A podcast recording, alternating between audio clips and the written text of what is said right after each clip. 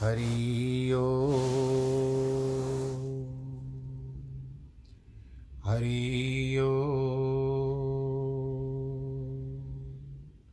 हरि ओ। गुरुर्ब्रह्मा गुरुर्विष्णु गुरुर्देवो महेश्वरः गुरुर्साक्षात् तस्मै श्रीगुरवे नमः। विघ्नेश्वराय वरदाय सुरप्रियाय लम्बोदराय सकलाय जगद्दिताय, नागाननाय श्रुतियगविभूषिताय गौरीसुताय गणनाथ नमो नमस्ते। नाहं वसामि वैकुण्ठे योगिनां हृदयेन च। मद्भक्तां यत्र गायन्ति तत्र तिष्ठामि नारद। जिस घर में हो आरती चरण कमल चितलाय।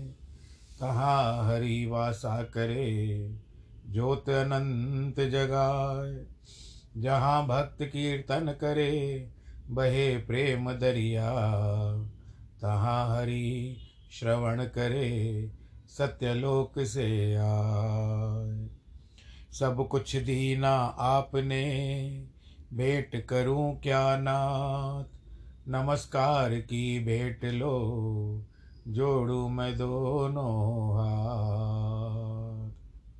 जोड़ू मैं दोनों हाथ। जोड़ू मैं दोनों हाथ। शान्ताकारं भुजगशयनं पद्मनाभं सुरेशं विश्वाधारं गगनसदृशं मेघवर्णं शुभाङ्गं लक्ष्मीकान्तं कमलनयनं योगिविरदानगम्यं वंदे विष्णुं भवभयहरं सर्वलोकैकनाथम्। मङ्गलं भगवान् विष्णु, मङ्गलं गरुडध्वज, मङ्गलं पुण्डरीकाक्ष मङ्गलाय स्तनोहरि सर्वमङ्गलमाङ्गल्ये शिवे सर्वार्थसाधिके, शरण्ये त्र्यम्बके गौरी। नारायणी नमोऽस्तु नारायणी नमोऽस्तु ते। नारायणी नमोऽस्तु ते।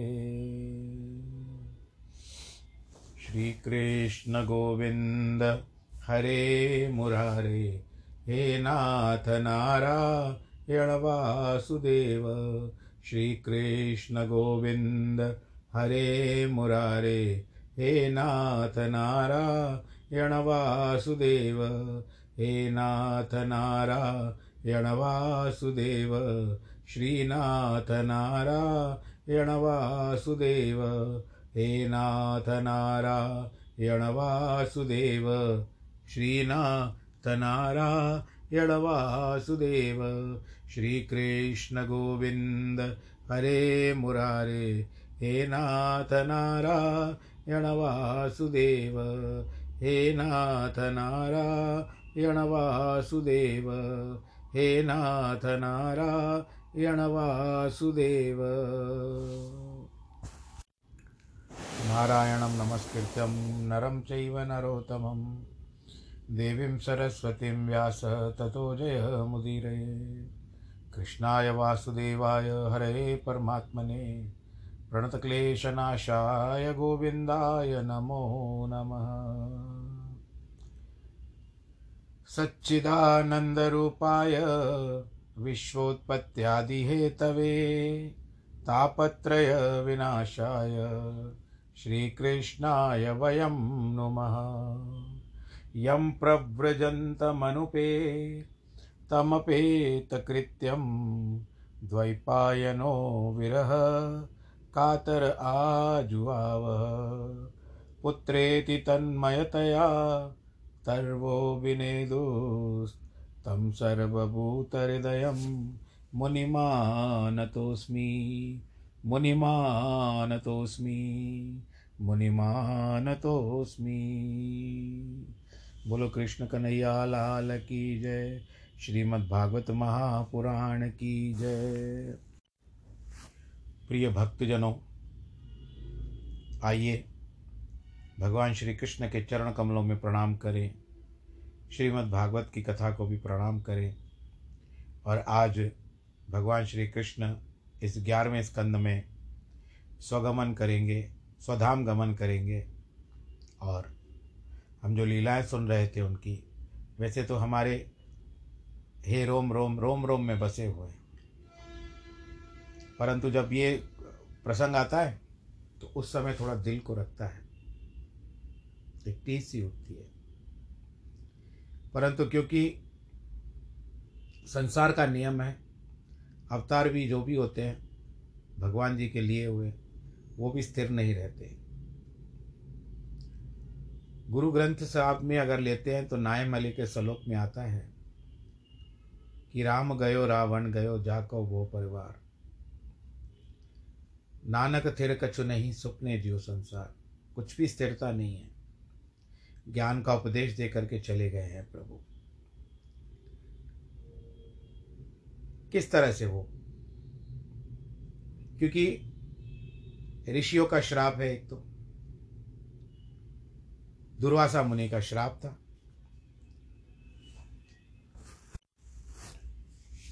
भगवान श्री कृष्ण के ऊपर एक तो यादव कुलों को श्राप मिला दुर्वासा का,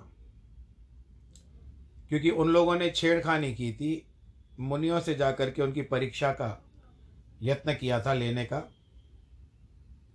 सांब जो तो उनको स्त्री के रूप में बना करके, उसके भीतर पेट के पास कपड़े रख करके, जैसे गर्भवती स्त्री दिखती थी, उस तरह से वो लेके गए।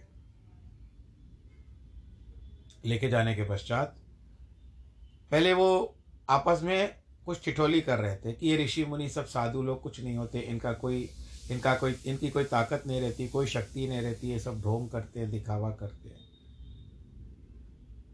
तो यह सारा विचार करके, क्योंकि भगवान श्री कृष्ण का भी यही मंत्र था कि एक तो गांधारी ने भी उनको श्राप दिया था कि जिस तरह से आज तुमने हमारे सारे परिवार को लड़ा दिया और सारा परिवार खत्म हो गया। कुल खत्म हो गया। परिवार खत्म हो गया। आपस में सब लोग लड़ करके मर गए। तुम चाहते थे तो इसको रोक सकते थे, कृष्ण। गंधारी ने कहा था। परंतु तुमने ऐसे होने दिया। इसके लिए आज मैं आपको श्राप देती हूँ। तुमको श्राप देती हूँ कि तुम्हारा परिवार भी ऐसे ही आपस में लड़ करके मर जाएगा। एक तो गांधारी का श्राप भी था। भगवान दूसरा यह देखना चाहते, देखते थे कि दिनों दिन यह जो यादव कुल है, इनका अहंकार बढ़ता जा रहा है। क्योंकि अब इन्होंने सारे लगभग बहुत सारी विजय प्राप्त कर ली थी। इसके लिए पर इनका अहंकार चूर करना आवश्यक है। और अब जब सर पानी से गुजर जाए, नाक के ऊपर आ जाए पानी या सर पानी से गुजर, पानी सर से गुजर जाए तो फिर वो उचित नहीं रहेगा। ये सारी लीला जो थी भगवान की विचारधारा में थी, इसके लिए उनको मतिभ्रम कर दिया बालकों को, और वो दुर्वासा मुनि के पास गए। दुर्वासा मुनि से जाकर के प्रश्न किया, जो भी मिले सब ऋषियों को उनको परीक्षा लेने के लिए गए थे। और देखो, मिले तो कौन दुर्वासा? दुर्वासा भगवान श्री शंकर के अंश का अवतार है। उनके पिता का नाम है अत्रि और माता का नाम अनुसुया जिसका आपने वर्णन सुना होगा। ये जब तीनों देवता अत्रि मुनि तपस्या करते थे, जगदीश कहो या कर्ता कहो तो तीनों ने दर्शन दिया था। तीनों ने कहा, वरदान मांगो। कहते, मैं किससे वरदान मांगू? मैंने जगदीश को किया है तो इसके लिए कहते, हम तीनों ही जगदीश हैं। एक जगत की को उत्पन्न करता है, वो जगदीश है दूसरा पालन करता है, वो भी जगदीश है, और तीसरा जो करता है, वो शिव है, या शिव शंकर जी है, ये संसार का संहार करते हैं तो हम तीनों ही करता है। इसके लिए वरदान मांगो, कहते पुत्र की कामना थी तो कहते हम तीनों ही आपके पुत्र के रूप में उत्पन्न हो जाएँगे। तो भगवान विष्णु के द्वारा दत्तात्रेय मुनि हुए, जो भगवान नारायण के चौबीस अवतारों में से एक माने जाते हैं। इन्होंने प्रहलाद को उपदेश दिया था कावेरी नदी के तट पर और दूसरा दत्तात्रेय मुनि का भागवत में प्रसंग आता है कि इन्होंने चौबीस गुरु किए थे, जो आपने पहले सुने कि अजगर का भी, कन्या का भी, किसी कुंवारी कन्या का, और क्या कहते हैं कि पक्षी का और किसी भी तरह से समझ लो, चौबीस गुरु उन्होंने किए। पेड़ का मकड़ी का, मकड़ी शब्द याद नहीं आ रहा था, मकड़ी मकड़ी का। तो इन्होंने चौबीस गुरुओं से उनका व्यवहार सीखा था, वैश्या से भी व्यवहार सीखा था। तो ये सारी बातें आ गई। यहाँ पर दुर्वासा जो थे, ब्रह्मा जी के द्वारा चंद्रमा हुए, विष्णु भगवान के द्वारा दत्तात्रेय हुए। हम अभी भी कई जगहों पर दत्तात्रेय दत्त प्रभु भी कहते हैं इनको, उनके कई जगह पर हम मंदिर देखते हैं, दत्तात्रेय के। और तीसरा आता है दुर्वासा। दुर्वासा एक प्रकार से शास्त्रों में कहा गया, जो चीथड़े पहनता है, यानी पुराने कपड़े पहन करके घूमता है। और दूसरा, जो किसी को भी डरा दे अपनी उपस्थिति से ये वही दुर्वासा है जो परीक्षा लेने के लिए पांडवों के पास गए थे। और भगवान श्री कृष्ण को उपस्थित होना पड़ा था अपने पांडवों की लाज रखने के लिए द्रौपदी को जब भोजन मांगा तो ये सब तो वर्णन किया हुआ है, आप लोगों ने भी सुना हुआ है। अब यहाँ पर हम बात करते हैं कि भगवान श्री कृष्ण ने वही विचार किया कि इन पांडवों का अब अंत करना चाहिए। अति हो गया। अब इसके लिए भगवान जी ने वो सारी लीला रची दुर्वासा मुनि सामने आए, जब पूछा कि इससे क्या होगा तो कहते इससे बड़ा मूसल उत्पन्न होगा जो तुम्हारे यादव कुल को ख़त्म कर देगा। वास्तव में कपड़े खोल करके देखे तो मूसल गिरा, बड़ा होता गया। उग्रसेन राजा के पास ले गए। उग्रसेन राजा ने कहा, कृष्ण को पता न चलना चाहिए। इसको जा करके जो सम किनारा है, समुद्र का किनारे किनारे पर इसको घिस करके फेंक दो, इसका चूरा बना करके। तो चूरा तो बना करके फेंक दिया, लेकिन एक टुकड़ा रह गया। वो किसी मछली ने उसको भी फेंक दिया ऐसे ही। उसको एक मछली निकल गई, एक जो मछुआरा है उसने पकड़ लिया। मछुआरा जब काट रहा था मछली को तो पेट से वो लोहे का टुकड़ा निकला। उसका एक मित्र आया, भील जो था, और उसको, अभी यहाँ पर प्रसंग आएगा उसका, भील आया और उन्होंने उसको, उसने ले लिया कि तू मुझे दे दे, मेरे काम आ जाएगा। उसने अपनी तीर की नोक पे लगा दिया, बोल, कृष्ण का नया लाल की दे तो ये सब कुछ पहले बनी, बन, बनी बनाई बन रही। गुरु ग्रंथ में भी आता है कि बड़ी बनाई बन रही, अब कुछ बढ़नी नाए तुलसी ऐसे जान के मगन रहो मन माँ। तुलसीदास जी कहते हैं कि बनी बनाई, जो बन गई चुकी है, देखो, भगवान जी के लिए भी सब वस्तुएँ पहले ही बनती है बता अवतारो मूर्छा भी आई, भगवान श्री राम को तो वो भी बनी हुई थी। इसके लिए हमारे जी भी हमारे भाग्य में भी जो लिखा हुआ अवश्य आएगा। इसके लिए बस अपना सत्कर्म करते चलो। दान धर्म करते चलो। कभी कभी कर्म भी बदल देते हैं। कभी कभी पूर्व के जन्म जो बड़े कठिन होते हैं वो वर्तमान जन्म को देख करके उसमें आड़े आ, आ, आते ही नहीं और अच्छा कर्म हमको उसका फल मिल जाता है। बोलो नारायण भगवान की जय। तो अब यहाँ पर बात क्या आती है कि भगवान जी ने जो वर्णन किया, आप इतने दिनों से आपात, ये उत्पाद देख रहे थे, उद्धव जी वो आए और भगवान श्री कृष्ण से ज्ञान प्राप्त किया। और उसको बाद भगवान जी यह नहीं चाहते थे कि उद्धव जो है, वो इनके साथ शामिल हो जाए। वो उनको यादव कुल में रखना नहीं चाहते थे। था चचेरा भाई, परंतु नहीं रखना चाहते थे। इसके लिए उन्होंने उसको ज्ञान उपदेश दे करके, जो आपने कल तक सुना, उसको ज्ञान का उपदेश दे करके उसको विदा कर दिया। परंतु फिर उद्धव आए थे। अभी कथा के प्रसंग में आए या ना आए, पर फिर भी सुना देते हैं। तो यहाँ पर अब बात क्या आती है कि सबको कहा कि अब प्रवास क्षेत्र में चलते हैं। ऐसा कह करके कहते हैं, जो स्त्रियाँ हैं और जो बड़े हैं, बूढ़े हैं बच्चे हैं, वे नहीं चलेंगे, केवल पुरुष वर्ग ही चलेगा। ये भगवान ने निर्णय ले लिया और घोषणा हो गई। और बहुत सारे हम लोगों ने इतने कार्य किए हैं, इतने लोगों को मारा है, इतने दैत्यों को मारा है, इत्यादि। वहाँ चल करके पूजा पाठ हवन के द्वारा उसकी शांति करके आएँगे। ऐसा कह करके वो प्रभास क्षेत्र में आ गए सब लोग। बोलो, कृष्ण भगवान की जय। प्रभास क्षेत्र में आने के पश्चात पूजा आदि संपन्न हो गई। सुखदेव जी महाराज परीक्षित, क्योंकि उद्धव जी तो चले गए, भगवान श्री कृष्ण ने भी अपना बात बता दिया, अब राजा परीक्षित वापस आ गए। उद्धव जी, बद्रीनाथ धाम चले जाने के बाद द्वारका में क्या हुआ? सुखदेव जी कहते हैं, अब सुनो। द्वारका में बहुत विघ्न होने लगे। भगवान ने सबको कहा कि प्रभास क्षेत्र चलो, सब पहुँच गए। और पूजा स्नान हो गया, खान पान करने लगे। अब इसके बाद अचानक वो मधुपान करने लगे। और उसमें यह भी बताया गया वारुणी नामक मदिरा उन लोगों ने सेवन कर ली। वारुणी नामक मदिरा पीने से जैसे चक्कर आने लगे और दिमाग घूमने लगा और एक एक दूसरे को पहचानते नहीं है। इतना उसमें चले गए थे कि मदहोश हो गए थे वो, कि उनको अपना आप भी नहीं सूझ रहा था कि एक दूसरे से लड़ने लगे। बोलो, कृष्ण कन्हैया, लाल की एक दूसरे से लड़ने लगे। देखा देखी उनका ऐसा गुस्सा एक दूसरे के ऊपर निकालने लगे। प्रद्युम्न सांब आपस में बढ़ गए। अक्रूर और भोज, अनिरुद्ध, सात्यकी सब आपस में युद्ध करने लगे। जब बलराम और श्री कृष्ण उनको रोकने आए, तब उन यदुवंशियों ने समझा कि ये तो कोई हमारा विरोधी है। तो उनके ऊपर भी वो प्रहार करने लगे। अब तो दोनों उनको गुस्सा आ गया और उन्होंने भी संहार आरंभ कर दिया। अंत में जब सब यदुवंशियों का संहार हो गया तो बलराम जी भगवान जी के पास आए कि अभी क्या आ गया है? बलराम जी ने कहा, भगवान श्री कृष्ण ने कहा कि हमारा इस समय में इस देह को त्याग करने का समय आ चुका है। तो बलराम जी ने यह सुन करके वहीं पर समाधि लगा ली, अपना शरीर छोड़ दिया। श्री वत्सांग घनश्याम देव की नंदन भगवान श्री कृष्ण एक पीपल के वृक्ष के नीचे बैठ गए।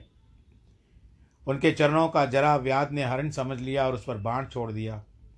फिर उसको पता लगा कि उसने कहा कि मैंने अनजाने में बहुत बड़ा अपराध कर दिया है।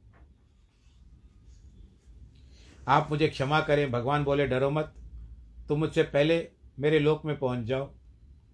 उसने बहुत पछता कर फिर क्षमा मांगी, पर भगवान ने कहा, नहीं नहीं, तुम तो मेरे बहुत प्रिय हो। तुमने मेरे ही मन का काम किया है। काम ऐश कृतो ही में। तुम जल्दी से यहाँ से चले जाओ, यह कर भगवान ने उसको भेज दिया। अब जब राज भगवान का सारथी जो था, दारुक वहाँ पहुँचा, कहने लगा, प्रभु, यह देख कर के मेरी आँखों के सामने अंधेरा छा गया, मैं अशांत हो गया हूँ. भगवान ने दारुक से कहा,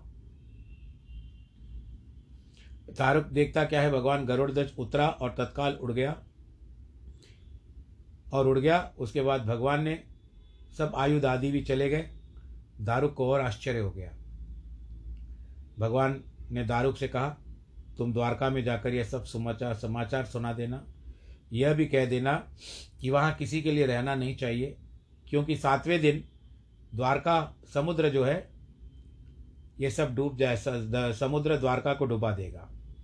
इसीलिए सब लोग इंद्रप्रस्थ चले जाएँ। फिर भगवान ने कहा, दारुक, तुम भगवत धर्म का पालन करना, ज्ञाननिष्ठ उपदेशक, ज्ञाननिष्ठ होकर उसकी सबकी तप, उपेक्षा कर लेना। और इस घटना को मेरी माया समझकर शांत हो जाना।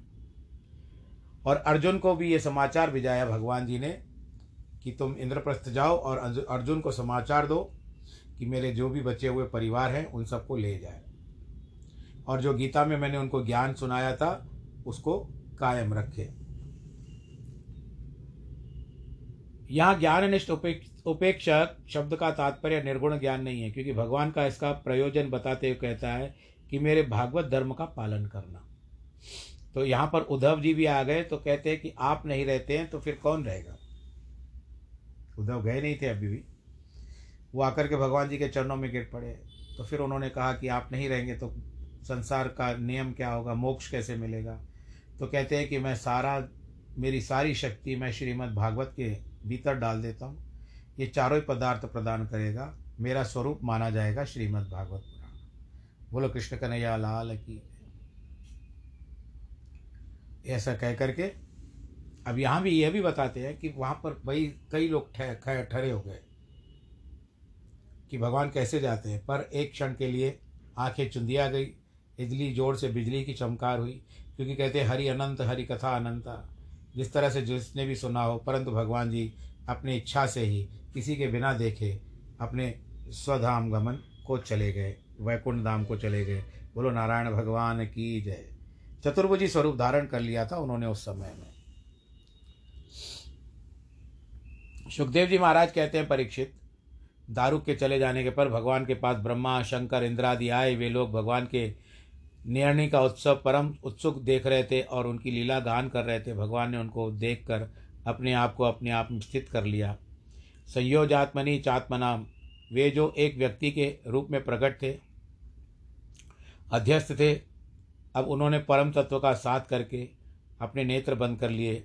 लोकाभिरामम स्वतनुम धारणा ध्यान मंगलम भगवान ने अपने धारणा ध्यान मंगल लोकाभिरामम भगवत शरीर को न तो बलराम जी की तरह छोड़ा, न योगियों की तरह योग धारणा को अग्नि से जलाया वे ज्यों के त्यों स्वधाम को चले गए। बोलो, कृष्ण कन्हैया, लाल की जय। देखो, महाभारत, पद्म पुराण तथा दूसरे ग्रंथों में ऐसा वर्णन आया है कि जो लोग भगवान के विग्रह प्रेमी हैं, उनके लिए उन्होंने एक लीला शरीर छोड़ दिया है। और गुजरात में सौराष्ट्र के पास बलाह क्षेत्र है, जहाँ पर भगवान श्री कृष्ण ने यानी छोड़ा था। और इस इस संसार को छोड़ा था। वहाँ पर आदियो पीपल का पेड़ है। भगवान जी का एक बहुत बड़ा अच्छा विग्रह बना हुआ है। और मैं वहाँ पर थोड़ा सा भावुक हो गया।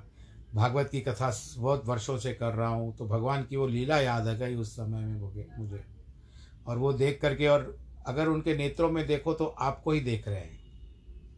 भील क्षेत्र भी कहा जाता है, बलाह क्षेत्र भी कहा जाता है। तो जिस कभी भी आप सबको सौभाग्य प्राप्त हो, दर्शन अवश्य करके आइएगा। सोमनाथ के आसपास ही है वो। तो इस तरह से पद्म पुराण में वर्णन है कि भगवान श्री कृष्ण का शरीर ही जगन्नाथपुरी में देवता के रूप में स्थापित हुआ है। भगवान जिस भक्त को जैसे दिखाना चाहते हैं, उसको वैसा ही दिखाते हैं। लेकिन भागवत में यही वर्णन है कि भगवान अपने दिव्य अंगों के साथ अपने धाम में प्रविष्ट हो गए। ब्रह्मा जी भी उनके स्वधाम प्रवेश का पता नहीं पर चला पाए। कोई देवता, किसी देवता को पता नहीं चला। तब देवता लोग भगवान की परम योगमयी गति देखकर उनकी प्रशंसा करते हुए अपने अपने लोग को चले गए। कि जो लीला थी भगवान जी की, हमने बालपन से लेकर के भगवान जी के स्वधाम गमन का भी सब कुछ देखा। भगवान की लीलाएँ भी देखी और आप लोगों ने सुनी। भगवान जी ने जब ऐसा कहा जाता है कि जब जो शाह भागवत की कथाओं में लिखा हुआ है, सुख सागर में लिखा हुआ है, अन्य स्थानों पे लिखा हुआ है कि भगवान जी की जब आयु थी, सौ वर्ष की जब आयु थी, तब उन्होंने महाभारत का युद्ध करवाया था। उसके पश्चात जब भीम, भीष्म पितामह के निकट गए थे, उस समय उत्तरायण था तो भीष्म पितामह उनको देख करके कहते हैं कि कृष्ण, आप तो अब तक सौ वर्ष के लगते ही नहीं हो। अभी भी मुझे वही बालक वाला माँ का छोरा कृष्ण ही दिखाई देता है। विश्वास कीजिए कि सोलह हज़ार एक सौ आठ रानियाँ जिनको हो, और एक लाख इकसठ हज़ार अस्सी बालक संतान हो जिसकी। उसके पश्चात भी जो भगवान वैसे के वैसे ही दिखाई दे, उसको आप क्या कहोगे? बस मैं यही कहना चाहता हूँ कि मेरे साथ सभी मिल कर के कहो। बोलो श्री कृष्ण कन्हैया लाल की जय। असल में भगवान का प्रकट होना, जाना नट के नाटक की तरह है। जो गुरु पुत्र को यमपुरी से सशरीर लौटा देता है। देवकी के मरे हुए बेटों को ला सकते हैं। स्वयं तुम्हें गर्भ में ब्रह्मास्त्र से बचा सकते हैं, ये सुखदेव जी परीक्षित को कह रहे हैं। वे क्या स्वयं ज़िंदा नहीं रह सकते हैं? अवश्य ही रह सकते हैं। परंतु उन्होंने विचार किया कि अंत में एक आदर्श स्थापित करना चाहिए। नई छत प्रणेतु वपुरत्रम शेषतम मर्त्येन किम स्वस्थ गतिम प्रदर्शयन। भगवान ने सोचा, अगर मैंने शरीर रख दिया तो सब दुनिया वाले कहेंगे कि जो ज्ञानी होता है, वो मरता ही नहीं है। उनका शरीर हमेशा रहता है। वे मरने वाले को ज्ञानी नहीं मानेंगे। इधर ज्ञानी लोग कहेंगे कि अब तो हम भी अपने शरीर को रखेंगे, क्योंकि भगवान ने जो रख रखा है। वे दोनों बातें ठीक नहीं रहेगी। इसीलिए भगवान ने मृत्यु लोक में स्वस्थ पुरुषों की गति प्रदर्शित करते हुए शरीर को रखना उचित नहीं समझा। और भगवान जी को यह भी पता था कि अब कलयुग का भी प्रवेश होने वाला है। भगवान जी ने जब अपनी आयु छोड़ी थी अपना शरीर छोड़ा था, यानी स्वधाम गमन किया था जब भगवान श्री कृष्ण ने तो उस समय उनकी आयु 125 वर्ष की बताई जाती है। तो भगवान जी द्वापर युग के अंत समय में बाकी जो सवा सौ वर्ष थे, सवा सौ वर्ष बाकी जो बचे थे, शेष थे, उसमें भगवान श्री कृष्ण ने अवतार धारण किया था और उनके जाते ही कलयुग का प्रवेश हो गया। बोलो कृष्ण कन्हैया, लाल की जय। अब इधर द्वारुक, द्वारका में गया, वहाँ उसने सब कुछ कह सुनाया। सुनकर लोग बहुत ही दुखी हुए, सिर पीटते हुए प्रवास क्षेत्र गए। वहाँ उनको जो जो कार्य करना था अंत्येष्टि इत्यादि करनी थी, जिनकी मृत्यु हो चुकी थी वो सब करना पड़ा। ये सब उन्होंने किया। इसके बाद अर्जुन द्वारका से बाल वृद्धों आदि को लेकर के इंद्रप्रस्थ गए। उन सबको यथा योग आवास दिया। तुम्हारे दादा युधिष्ठर ने जब सुना तब वे स्वर्गारोहण कर गए। सबको वहाँ पर रहने के बाद कुछ स्त्रियाँ भी थी जो भगवान श्री कृष्ण के लिए कहते हैं कि पत्नियाँ थी, उनको डाकू चोर ले गए, क्योंकि इन्होंने